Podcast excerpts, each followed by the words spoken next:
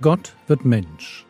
Leben und Lehre des Mannes, der Retter und Richter, Weg, Wahrheit und Leben ist.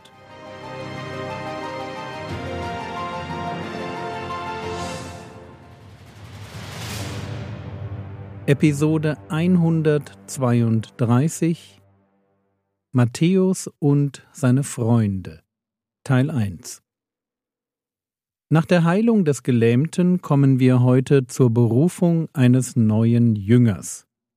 Lukas 5, die Verse 27 und 28 Und danach ging er hinaus und sah einen Zöllner mit Namen Levi am Zollhaus sitzen und sprach zu ihm, Folge mir nach. Und er verließ alles, stand auf und folgte ihm nach.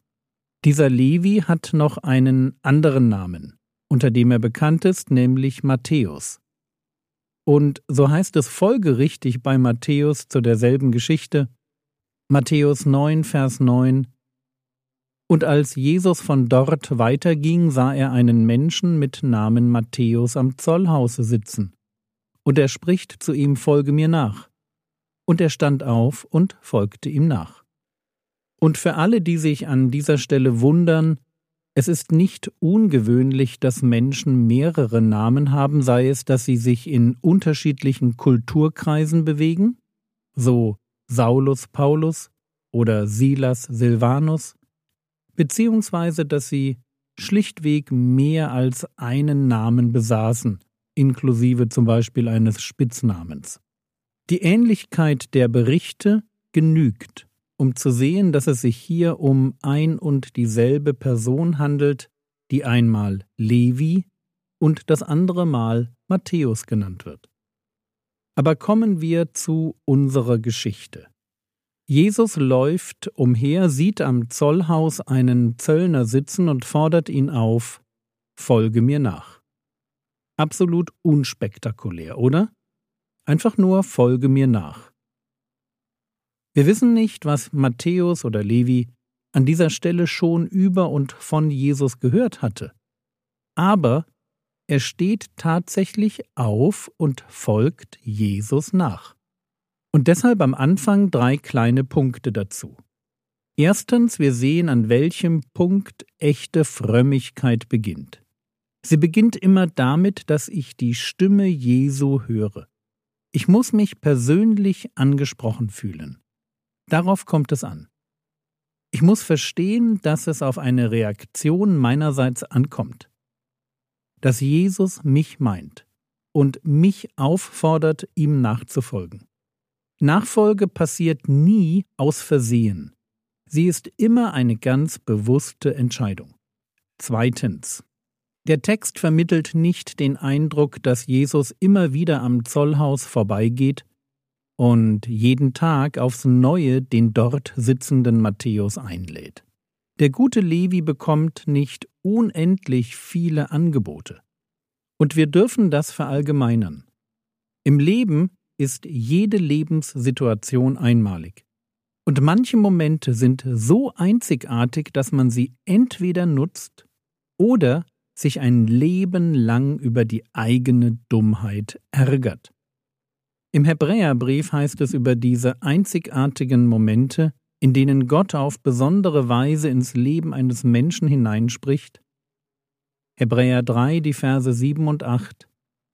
Deshalb, wie der Heilige Geist spricht, heute, wenn ihr seine Stimme hört, verhärtet eure Herzen nicht.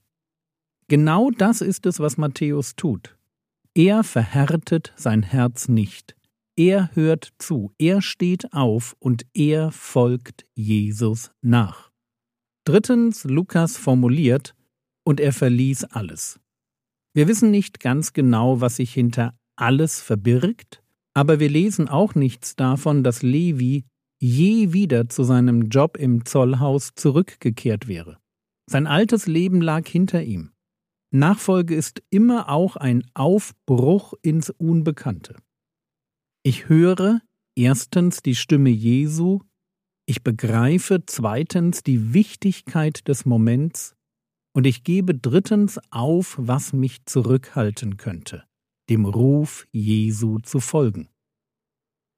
In diesen drei Dingen ist uns Matthäus ein unglaublich tolles Vorbild. Und noch etwas zeichnet ihn aus. Die Bekehrung macht aus Levi einen Nachfolger Jesu, der sich wünscht, dass andere diesen Rabbi Jesus kennenlernen.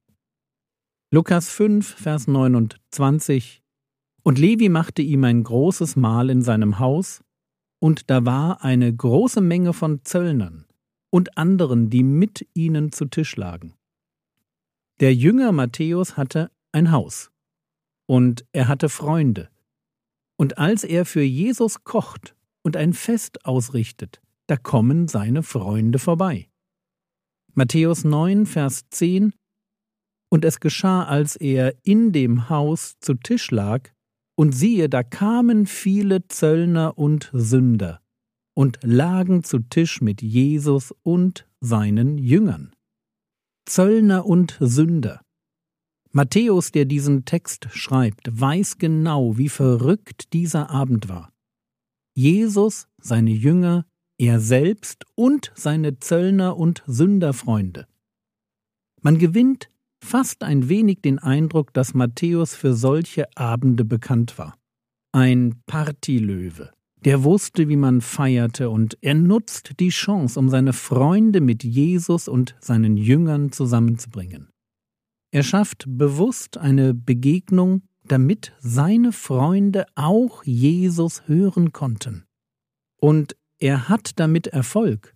So scheint es jedenfalls, denn bei Markus lesen wir Markus 2, Vers 15 Und es geschieht, dass er in seinem Haus zu Tisch lag, und viele Zöllner und Sünder lagen mit Jesus und seinen Jüngern zu Tisch, denn es waren viele, und sie folgten ihm nach.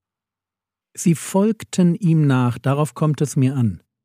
Im Haus von Matthäus treffen Menschen mit einem zweifelhaften Ruf, Zöllner und Sünder.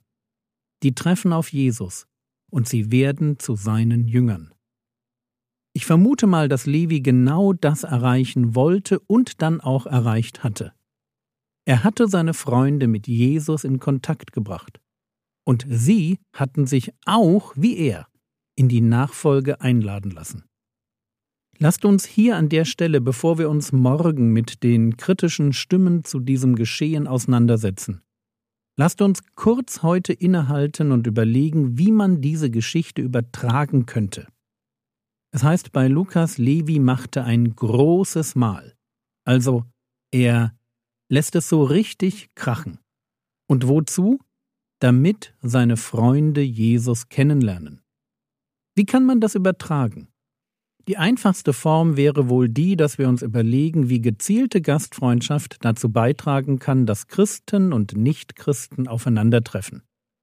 Vielleicht ist es gut, wenn wir in der heutigen Zeit, wo es nicht so einfach ist, Menschen in einen Gottesdienst einzuladen, dass wir heute wieder überlegen, ob es nicht viel besser wäre, statt eines evangelistischen Gottesdienstes einen evangelistischen Grillabend zu organisieren. Klar, es braucht die Jesusse auf dem Fest.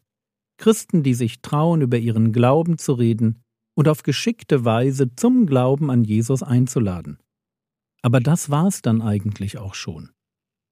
Für Levi war klar, dass er mit seiner Reputation keine Chance hatte, den Normalo-Juden seiner Zeit zu erreichen aber er war der Missionar für die Zöllner und Sünder. Und so sind wir, jede und jeder Einzelne, Missionare unter den Menschen, zu denen wir Kontakt haben. Unsere Nachbarn, unsere Arbeitskollegen, unsere Freunde im Tischtennisverein oder die anderen Hundebesitzer, denen wir beim Gassigehen begegnen. Überall da, wo wir Kontakte haben. Lasst uns neu darüber nachdenken, wie wir durch Gastfreundschaft Menschen erreichen können. Sei es, dass wir die Fete ausrichten, sei es, dass wir hingehen, um die Party mit guten Gesprächen und einer authentischen Begeisterung für den Herrn Jesus zu bereichern.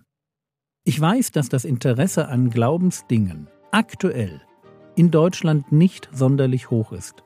Aber wenn wir etwas erreichen wollen, dann ist die Matthäus-Strategie wahrscheinlich die einfachste und erfolgversprechendste.